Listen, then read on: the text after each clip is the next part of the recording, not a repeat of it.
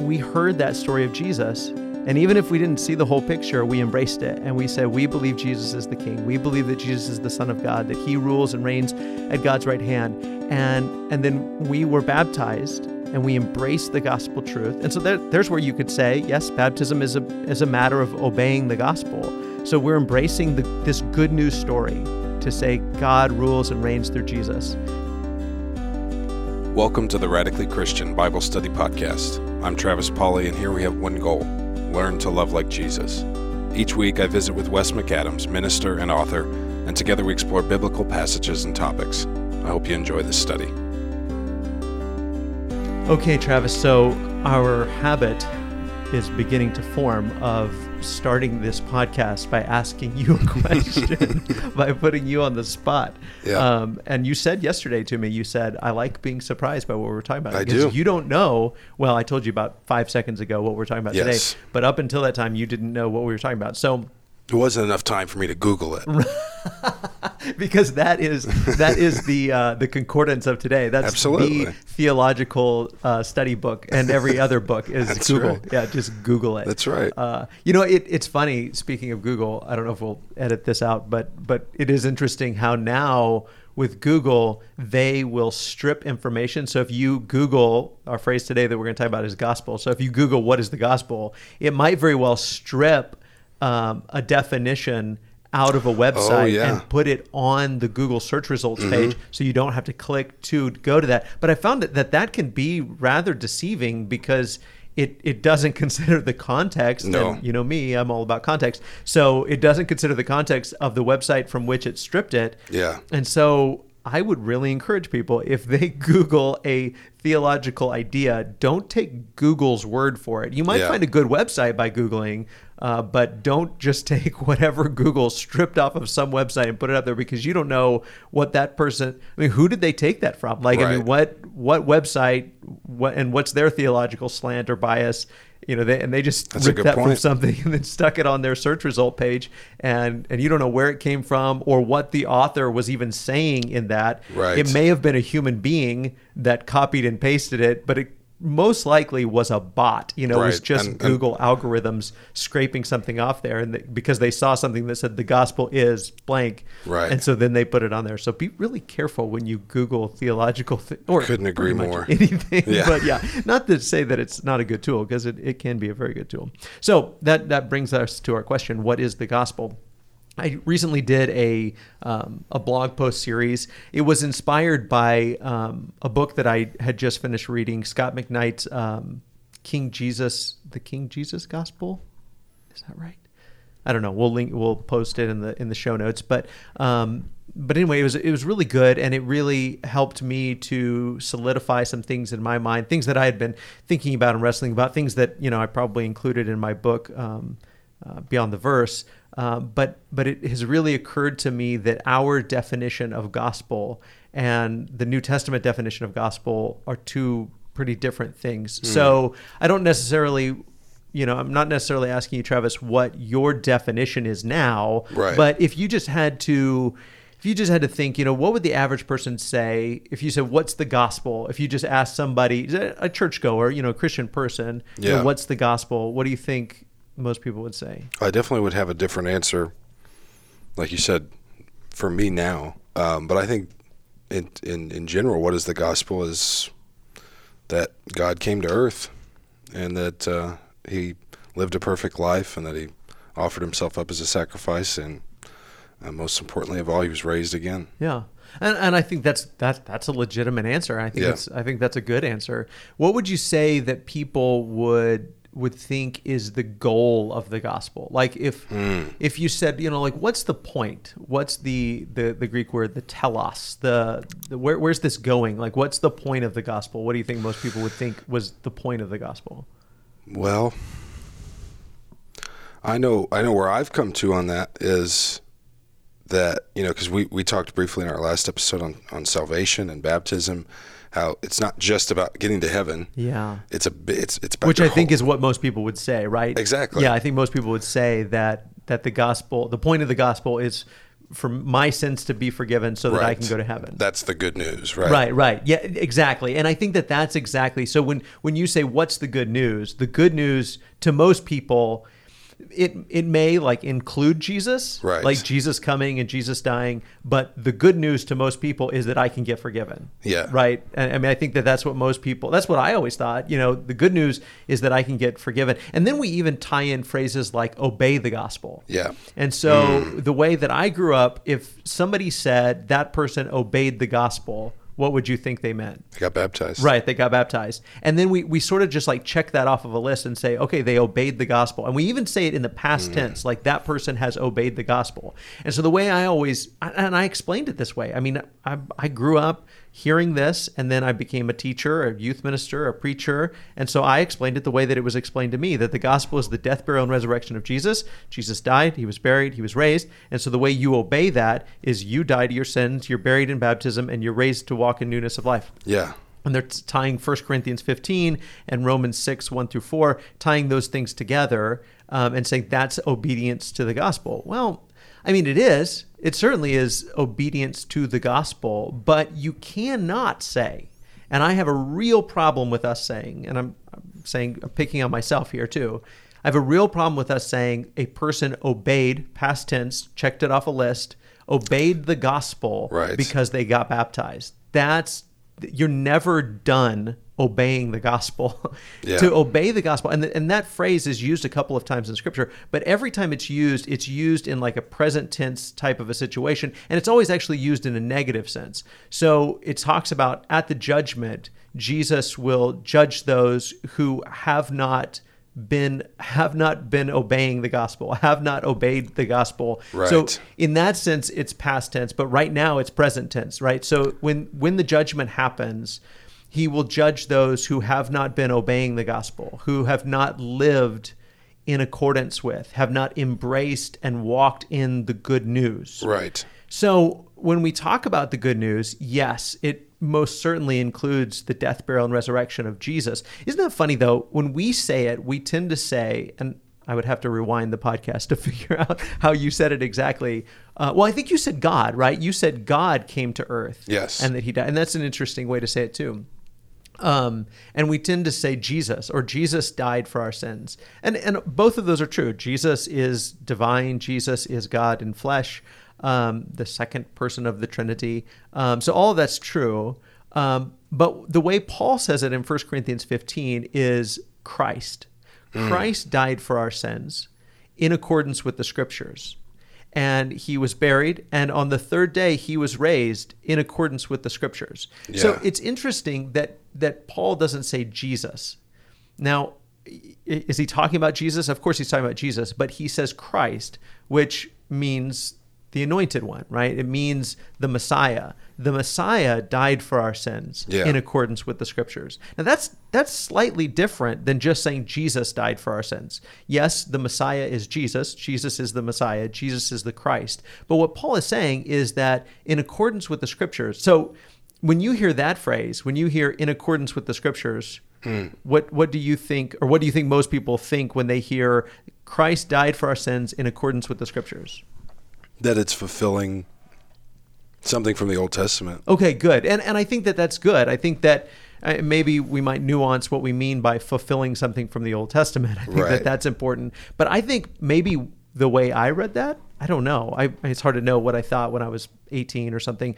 But I think maybe what I thought when I read that was that you know, in accordance with what Matthew and Mark and Luke and John wrote. Oh, wrote. yeah. But that's not what uh, Paul means. Exactly what you said. He means the Hebrew scriptures. He means what was the scriptures to him his entire life. Now, obviously, Matthew, Mark, Luke, and John, and and all of the epistles that Paul wrote eventually become the the the collection of inspired writings that that we look at and say those are the scriptures. But anytime Paul talks about the scriptures, he's speaking about he's speaking about uh, the Hebrew scriptures, what we would call the Old Testament. Right. And so he's talking about the scriptures of the law, the the prophets, and the writings, um, the the Hebrew scriptures. And so he says that Jesus, not Jesus, the Christ. He says that the Christ. This is the good news. The good news is that the Messiah.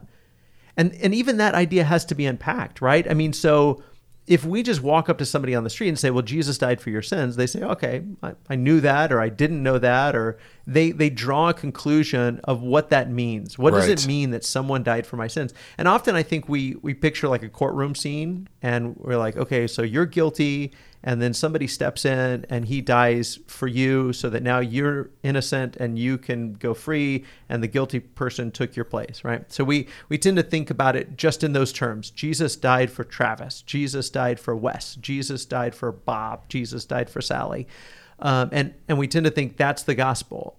But but you have to unpack what paul means when he says the messiah died for our sins in accordance with the scriptures. Yeah. So he's saying that the Hebrew scriptures, and he doesn't like pull out one of them. And I don't think he even means a handful of like predictions. I think that's how we tend to read prophecy. Like they're just a bunch of, you know, the, there's there's a few what we call messianic prophecies. You know, so there's these predictions, and we almost treat it like Nostradamus or something. Right. Like like there's just like this fortune teller told us about, and then yeah, Jesus was that guy, and so we we tend to read it like that. But I think that Paul means when you read through the entirety of the law and the prophets and the writings, when you read through the, the entirety of the scriptures, that you know God will rescue his people through an anointed one. He will rescue his people. And, and I've been thinking a lot about um, some of the things that Isaiah said here recently. So uh, this would be a good opportunity to, to pull open and, and look at a couple passages. But in Isaiah 61, and, and this is a passage that Jesus read um, in Nazareth. He, so he goes to the synagogue and he sits down and he uh, he reads this passage uh, to the people sitting there. And I mean, it's an incredibly bold thing for him to say. So um, he reads Isaiah 61 and verse 1 The Spirit of the Lord God is upon me because the Lord has anointed me that's Messiah. So so to say the Lord has anointed me, he's saying I am the Messiah. I am the anointed one. Messiah right. means anointed one. So I am the Christ. I am the Messiah.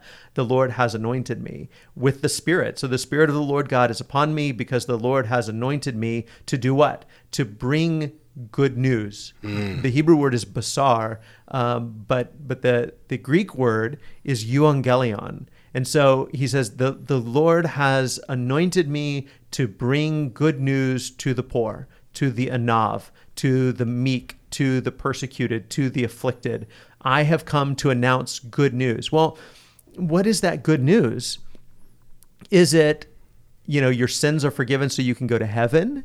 Is that the good news? Well, if you read through Isaiah, I don't think you'd ever get that impression. If you read through Isaiah, it's that Isaiah is saying to God's people, you've sent to Israel, the northern kingdom, and to Judah, the southern kingdom. You've sinned. You have been unfaithful to your God, and you're going to be punished. You're going to be taken off into exile. Your cities are going to be destroyed. It's going to be awful. But then God will also judge every kingdom of the earth.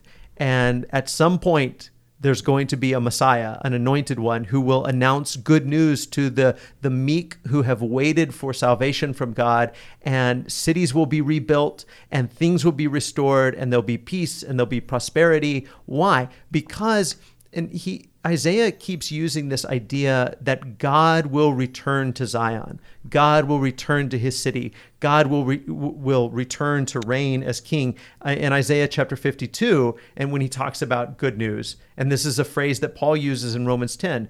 He says, this is Isaiah 52 and verse 7. He says, "How beautiful upon the mountains are the feet of him who brings good news, who publishes peace who brings good news of happiness, who publishes salvation, who says to Zion, Your God reigns. Mm. And that's, for Isaiah, that's the good news. Yeah. The good news is your God reigns. God has returned to reign as king. God is now in charge of the world. And so when Jesus shows up and he says, the Lord has anointed me. The Spirit of God is upon me because the Lord has anointed me to announce or to bring good news to the poor, to set free the people that are in bondage. You know, the rest of Isaiah 61. He sent me to bind up the brokenhearted, to proclaim liberty to the captives, and the opening of the prison to those who are bound to proclaim the year of the Lord's favor and the day of vengeance of our God, to comfort all who mourn, to grant to those who mourn in Zion, which if if you're thinking Jesus and you're thinking this, you might think about the Beatitudes, right? Yeah. And so there's there's a lot of similarity. You know, those who mourn are comforted; those who are hungry are satisfied. Uh, to give them a beautiful headdress instead of ashes, the oil of gladness instead of mourning, the garment of praise instead of a faint spirit, that they may be called oaks of righteousness, the planting of the Lord, that He may be glorified. Okay, so so for Isaiah, the good news, and the good news means your God reigns that somehow God's reign and rule will be reestablished, Yeah. and that that God and man will will be at peace once again, and that the sin and everything that defiled will be taken away, and and there'll be peace and there'll be prosperity. And so this is what the people are waiting for, right? I mean, so uh, eventually the northern kingdom of Israel falls to Assyria, the southern kingdom of Judah falls to Babylon.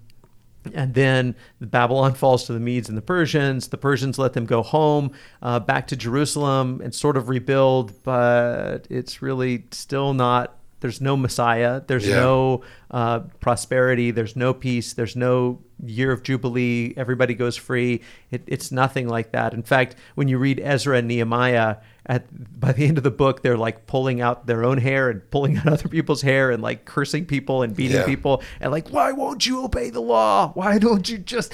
"Ugh, we need we need a, a change. And so um, th- that's frustrating. And then you have uh, Alexander the Great and the Greeks sort of take over the world. And then you have some Syrian kings, Antiochus Epiphanes. He comes in and he he essentially outlaws Judaism and says, you know, if you're circumcised or you have a copy of the Torah or you celebrate Jewish holidays, death penalty. You know, I mean, like so he he enforces it. Well, and some Jews go along with it and they they sort of become Greek. Um, and they co- sort of compromise to save their lives and then others are zealots and you have the maccabean revolt and so you get the maccabees and they overthrow uh, the syrian kings and then you have a, a while where uh, the maccabees and you know jews are in charge once again uh, but then eventually rome comes in and wipes them out and and they sort of install their puppet king and um, and they run the show. And so the people of jesus' day are waiting for someone to announce the good news announce the good news not not just of like personal salvation. Like that was never that's never the story. The story is the salvation of israel. Right. and then if you're really paying attention then you realize that it's not just the salvation of israel but it's the salvation of the whole world through israel.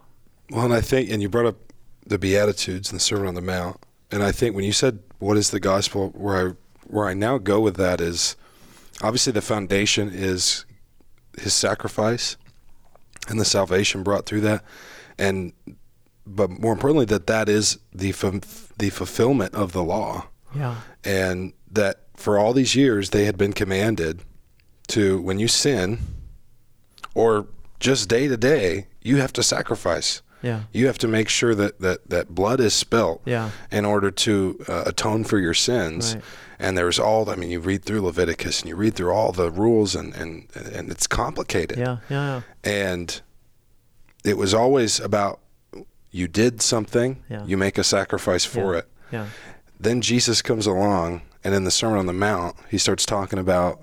Uh, I kind of in my mind, the gospel is boiled down to when he talks about, you know, you've heard it said, "Don't commit adultery," and I tell you, don't lust. mm-hmm. He's he's he's not just he's saying it's not just about a commandment, and if you do it, you're toast, or you got to go make a sacrifice. You got to go through all these hoops to to atone because there is a you do have to atone. You have if you want to be right with God, you have to something has to be done. right But now he's saying there's another way to think. yeah Fight the battle on a different plane. yeah So so when he says, you know, you've heard it said don't murder. I tell you don't hate. Uh, you're fighting an entirely different battle. If you're trying not to hate, Yeah. murder's probably not ever going to be on the table for Yeah. you. yeah And I think that is the enlightenment of Jesus. And I think you've seen in, in many, many ways since Jesus the effect that that has had on the world. yeah We're not perfect by any stretch of the imagination. We still have a lot of problems. But the world does not look the same today. Yeah. And I, mean, I think we I think we take this for granted sometimes.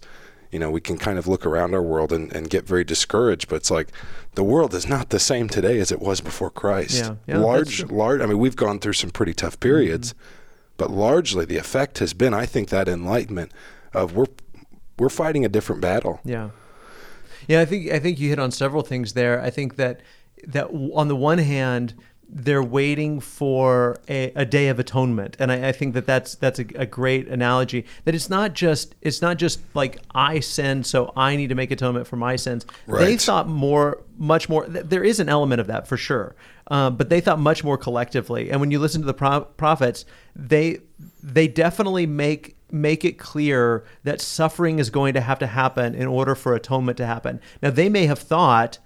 And, and it would be a reasonable conclusion to come to that we're going to have to suffer as a people in order to make atonement for our, our own sins and shortcomings. But but in reality, when you read Isaiah 53, it looks like if you read the entirety of Isaiah, it looks like the servant that's suffering on behalf of the people and on behalf of the nations, really, uh, that's going to bring about atonement and forgiveness. It looks like the servant is Israel, and so that that Isaiah is just talking about um, the the whole people as the servant of God. Yeah. But when it turns out when Jesus comes along, we realize, oh.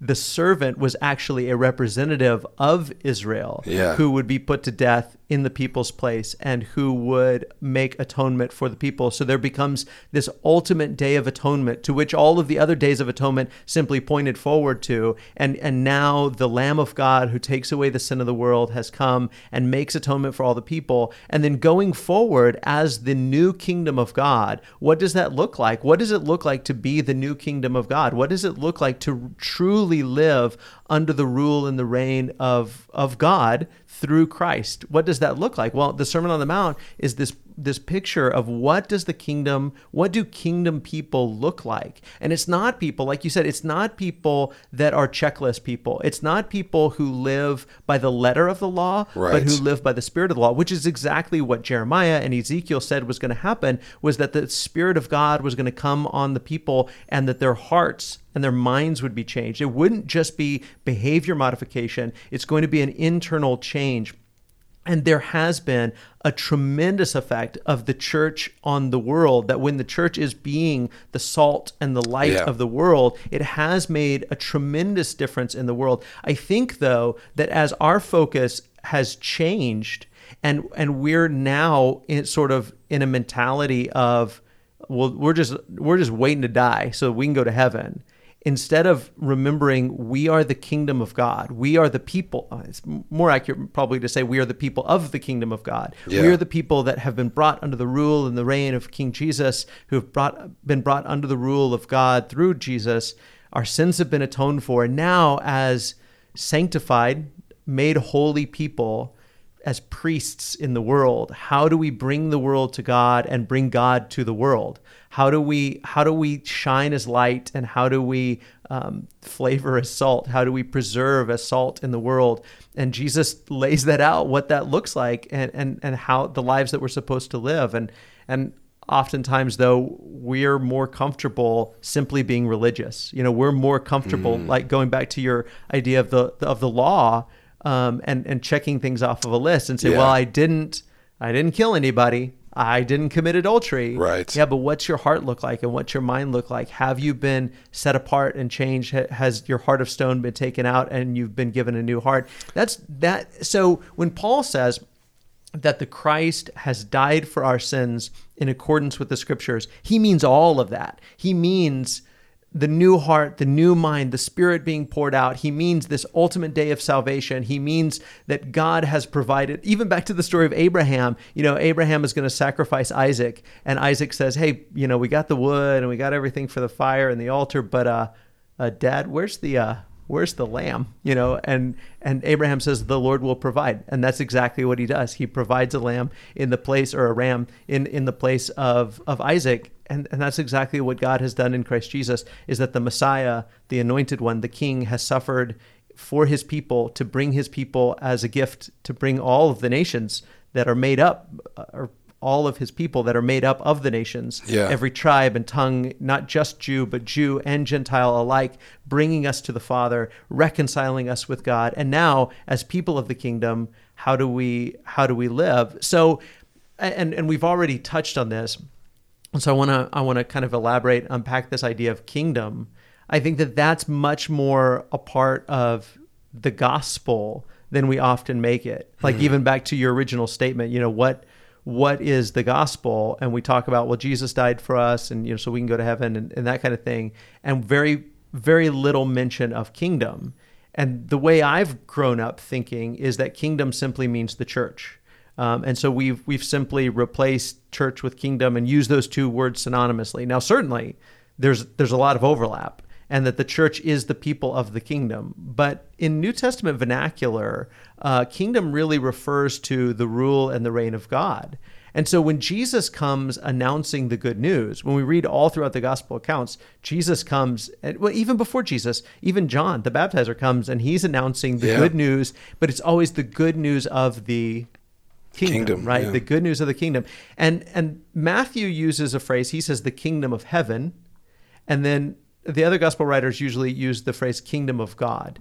Um, Dr. Ian Fair, who's a member here at McDermott Road, he often says that that perhaps Matthew, because it's written to a Jewish audience, and they were very careful about using God. In fact, Jews to this day, if you ever notice, maybe you'll see a Jewish person write God G O D. They don't spell it all out. They'll write G dash D.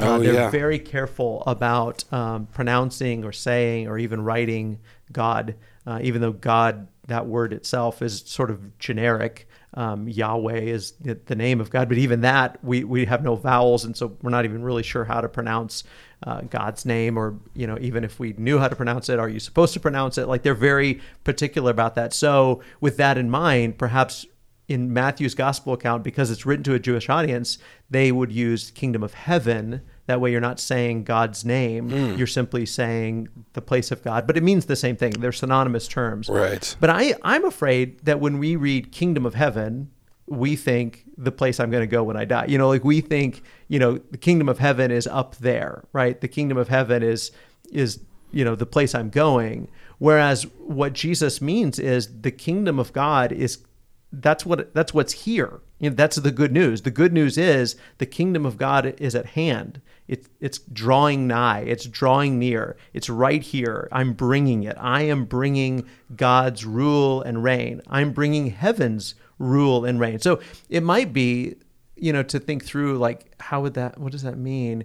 I often compare it to, you know, if somebody in that time period and culture had said the kingdom of Caesar, you would know what they mean. Or if they said the kingdom of Rome or the empire of Rome, you'd know what they mean. Right. Those synonymous ideas. We're saying Caesar's reign and rule or Rome's reign and rule. We, by Rome, we mean Caesar's. So if somebody said, if if they were capturing a territory and they were saying we are bringing the kingdom of Rome to you, good news.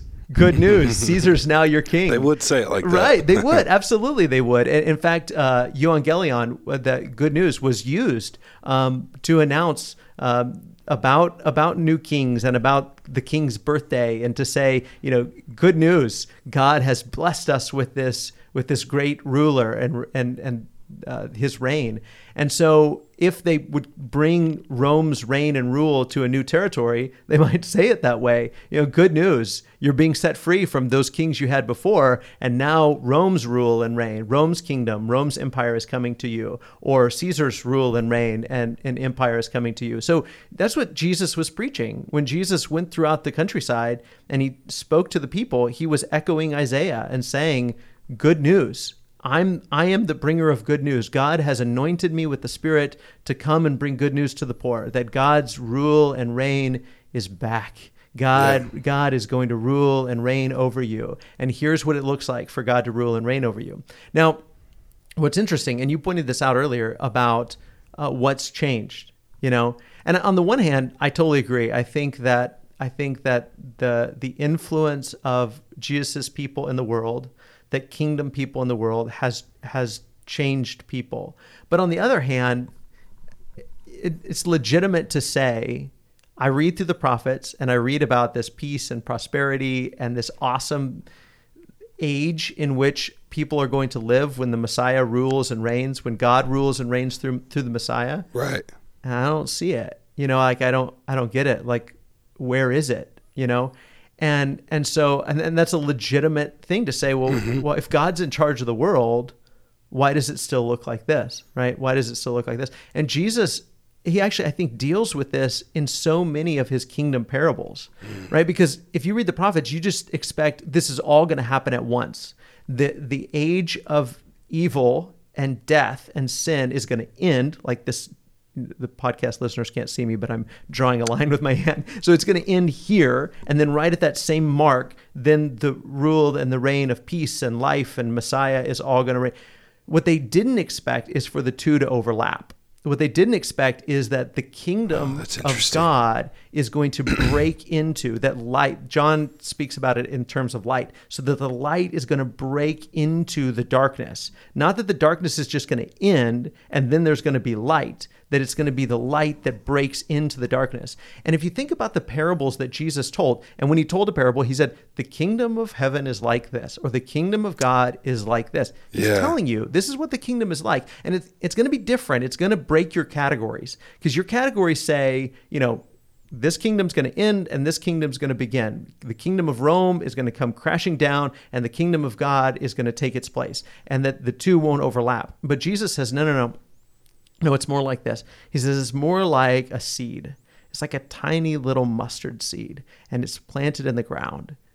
And and I mean, if you planted a tiny little seed in the ground for a long time, you'd say nothing's changed.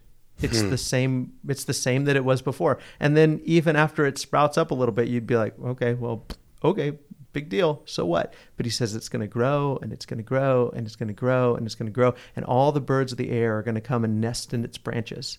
And so he says that's how the kingdom is going to be. It's going to be this tiny seed. It's going to be this tiny ray of light that shines into the world. And what we're saying when we say good news, we're saying God reigns as king. Even though and, we're we're walking by faith. We believe that something has changed, that the course of human history and events and the future of the world has been sealed through what Jesus, the Messiah, has done and is doing, that through his death, his burial, his resurrection, his ascension to the right hand of God, that God now reigns. God is in charge of the world. Jesus has all authority in heaven and on earth given to him, and he sits at the Father's right hand, that this is the truth this is the truth. Jesus says, I am the way, I am the truth, I am I am the life, I am the reality.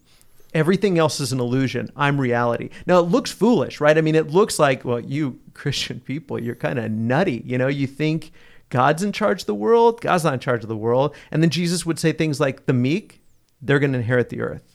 The the uh, those that show mercy, those that hunger and thirst for righteousness, those who are persecuted for righteousness' sake, these are the blessed people. These are the people of the kingdom. These are the people that win.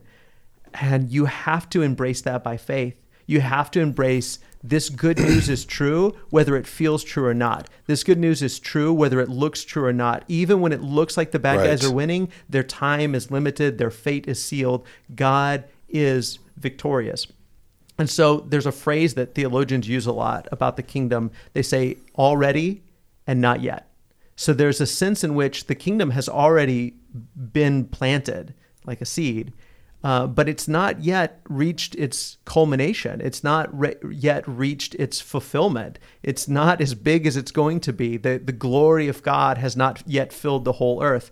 And so there there is a, a reality that is already, but there is also a reality that's not yet, but that we right now embrace it by faith.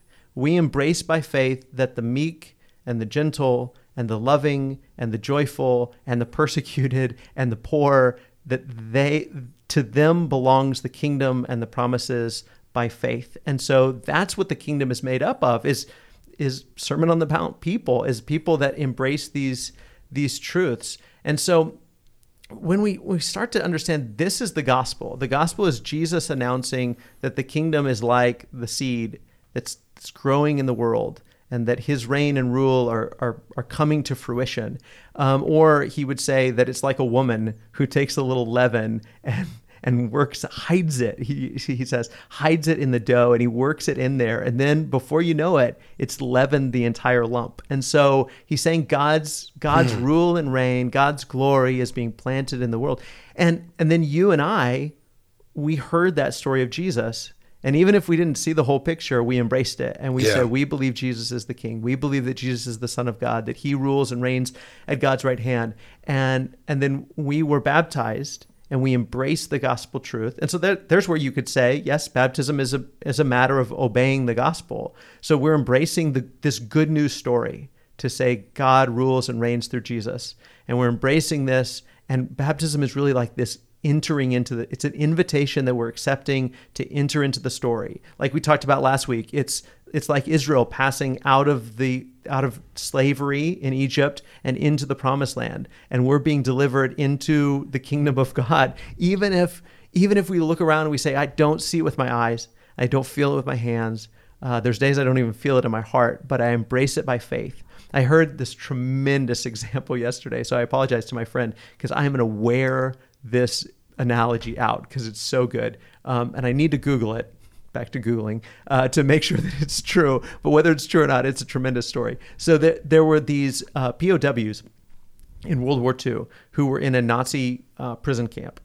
And somehow these these American POWs they pieced together a radio out of spare parts, and they they made this radio, and they could pick up on news that was going on, and they heard on the radio somehow that that the the Nazis had surrendered, and that the Allies had had won had won the war, and that the war was over, and that that their time in the prison camp was limited, but they got the news three days before the the German soldiers and those in charge of the camp got the news. So the the Nazis had no idea that that their country had surrendered, but these prisoners knew that their their country had surrendered. Whoa. So for three days, they knew we've already won. You guys have already lost. The war's already over. You just don't know it yet. And then three days later, they wake up and the camp is empty and the guards have all left and run away. That's that's what we're saying. Is we're Wow. saying the war has already been won. God has already claimed victory. The enemies, their fate has been sealed. It just they just don't know it yet. Their time is limited. The way Revelation puts it is, you know, Satan has been bound. He's he's in chains and the day of his destruction is coming. It's inevitable. It's already it's already sealed. And and sin and death have already their their pain, their their power has already been stripped from them and and they're going to be thrown into the lake of fire. It's just a matter of time. And so we are the people who have embraced those realities by faith. We believe, hey, listen, take your best shot because you're already defeated. You just don't know it yet. And so we can live with this meekness and this gentleness because we embrace the, the truth of God's rule and reign by faith, even though we can't yet see it with our eyes. But we believe that one day we'll see it with our eyes. So that takes us back to our original question of like, what is the main goal of the gospel? Um, what's the the telos? What's the what's the finality of the gospel? And so you know, you in when I asked you, you know, what what is the gospel? What would most people say? You you alluded to whether you knew it or not. Uh, 1 Corinthians 15, um, death, burial, and resurrection of Jesus, and that's what you know my entire life: death, burial, and resurrection of Jesus, and that's true, and that is how Paul, I would say, death, burial, and resurrection of the Messiah, but that that is how Paul sums it up in the beginning of 1 Corinthians 15. But what Scot McKnight's book helped me to realize is that Paul goes on later in the chapter to really fill out a little bit more about what the gospel is all about. He talks about Jesus was buried, he or Jesus died, he was buried, the Messiah was buried, he was raised from the dead. Um, then he was seen by all of these people. And of course, Paul in 1 Corinthians 15 is going to go on to talk about the resurrection being the core of the Christian faith. Um, but but he he goes on to say things about the kingdom that I don't think sometimes we take into consideration. So this is from 1 Corinthians 15, starting in verse 20.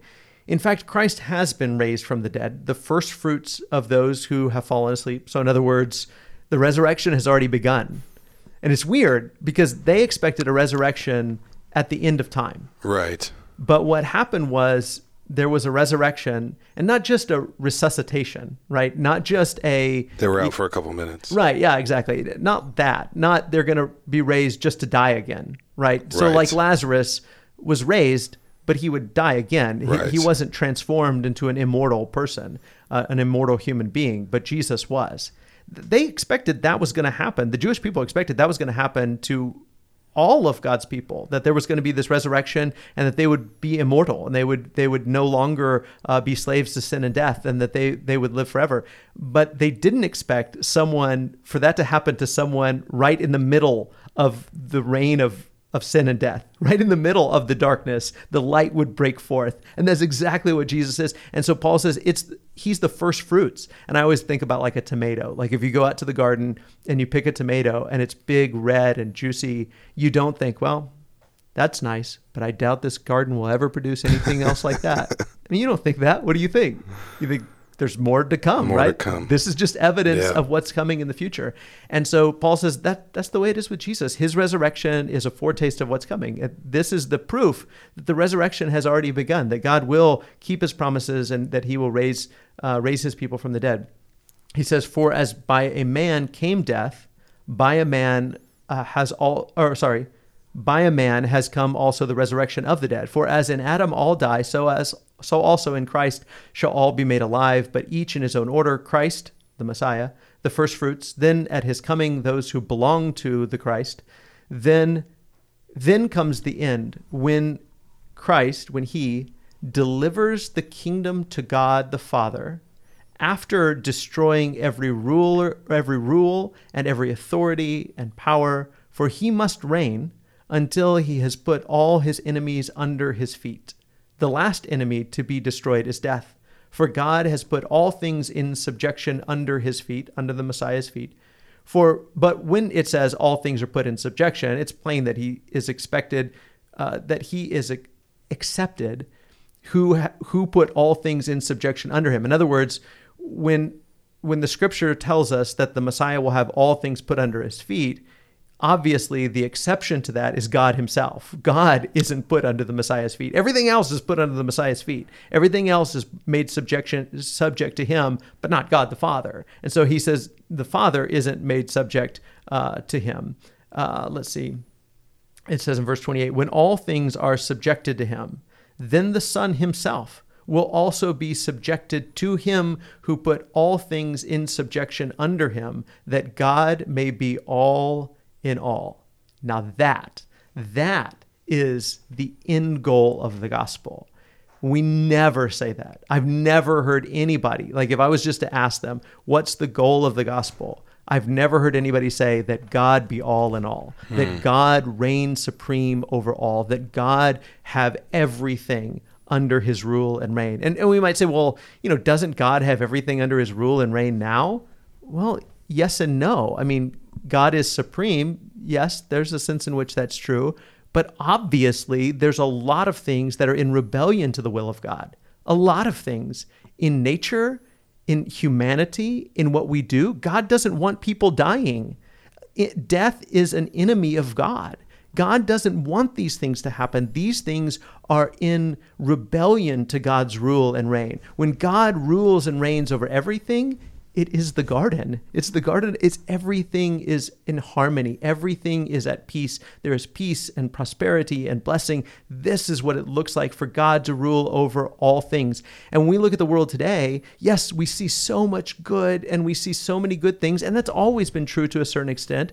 Um, I always say it's it's almost like there's a song that's being played that's just slightly off key you know you look at a sunset or you look at uh, a beautiful mountain range or you hold a newborn baby and it's like yes there's so much right. And then you think "Ah, but this baby's going to grow up and then they're going to make really bad choices and they're going to hurt and people are going to hurt them and eventually they're going to die. And there's this there's this looming darkness around everything. You know it's Yeah. like there's so much good but yet at the same time there's so much pain and so much hurt. And so it's obvious that all things are not subject to god all things are not brought under his rule and reign yet but they will be and that's the end goal of the gospel good news god is in charge And you say, well, is he though? I mean, because things are still broken. And Jesus says, yes, he's in charge.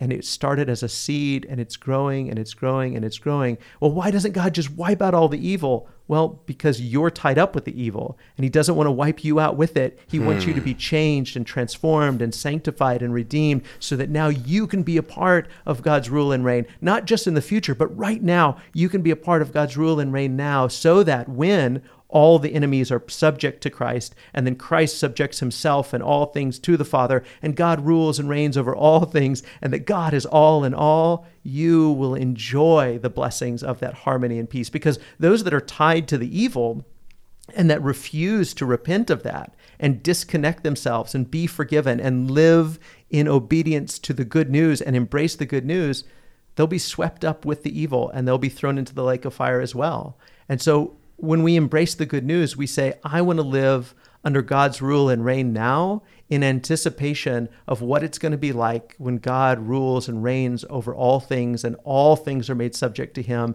and God is all in all. That's the goal of the gospel. That's what Jesus means when he says, Good news. The kingdom of God is at hand. The kingdom of heaven is here. And we say, I embrace that truth right now, even though it may not look like God rules and reigns. I believe that he does by faith. And I believe that eventually all things will be put under his feet, all things will be put in subjection to him, and that God will be all in all. Amen to that. Any thought? Well, you answered a question I had that, you know, why, why does he continue to let it go on? Mm-hmm. Um, and as I was preparing to ask that, I thought of a million reasons why. And yeah. then, but I think I think you answered it um, uh, I think you crystallized it perfectly that um, he doesn't. He wants time. He wants time for more people to come to him. Yeah. And so, if anything, it's like you know, yeah, this life has a lot of suffering and a lot of darkness, but it's like we can endure. You know. Yeah. That's the you know that's uh, that's a confidence in the kingdom. That's a right. confidence in in the good news and yeah. in what Christ came to do. And that's like, yeah, I can take this. Yeah. I can take whatever is thrown at me yeah. in order to in order that more might be saved. You know? And that's exactly and that phrase even. I mean, that's exactly how Peter puts it. He he says, "Listen, God isn't slow, as some count slowness. You know, he, his patience." Means your salvation. Yeah. He wants all people to come to a knowledge of the truth and to be set free from from sin and death. That's what he desires, and so that's why he's waiting. In fact, I had an atheist on uh, or agnostic. I'm not sure how he would classify himself, uh, but he he often comments. He may be listening today. I don't know, but. Um, you know, he often comments on radically Christian stuff, mm-hmm. and, and I appreciate his comments. But he asked the other day, how long do we have to wait for God to subject all enemies under his foot before we call him a failed God. Mm. And and that's that's exactly what Peter says will happen. Peter says, listen, you know, as you embrace this by faith and you announce it to people, people are going to say, yeah, well, why doesn't he show up? Why doesn't he why doesn't he do this? Because he wants you to be saved, because he wants you to embrace it now. He wants your tongue to confess and your knee to bow to King Jesus now, so that when he shows up, to deal with the evil and to sweep away all the things that are in rebellion to him and to bring all things in subjection to him, that you're not caught up with that. And even if that means that in our waiting we die, so what? Our body dies and then we'll be raised with a new body, transformed to be immortal and imperishable and live forever with Him. So, what difference does it make? So, we don't have to fear that we wait so long we die. And I think maybe that's been, you know, that was some of the early Christians. Maybe that's what they thought, you know, like, no, what if we die before he comes back? And Paul addresses that to the letter to the Thessalonians or to Thessalonica, and he says that, listen, you know, those that have fallen asleep, they will be raised and we'll meet the Lord in the air and welcome him. Um, and so he says, you don't have to worry about them. You don't have to mourn as those who have no hope. Uh, there is no waiting too long. God will keep his promises. God will be all in all. All things will be made subject to him. Jesus is, Ephesians 1 and verse 10, Jesus is uniting all things in heaven and on earth. I want to thank my church family, the Church of Christ on McDermott Road, and our editor, Travis Pauley, for making this podcast possible and thank you for listening. If you haven't already done so, please rate, review, and subscribe to the podcast on Apple Podcasts or wherever you're listening. I also want to invite you to check out Logos Bible Software, who has partnered with us to give our listeners a great discount. Just go to radicallychristian.com slash logos, L-O-G-O-S. I think you'll love the software and you'll get a great discount by using that link. As always, I love you, God loves you, and I hope you have a wonderful day.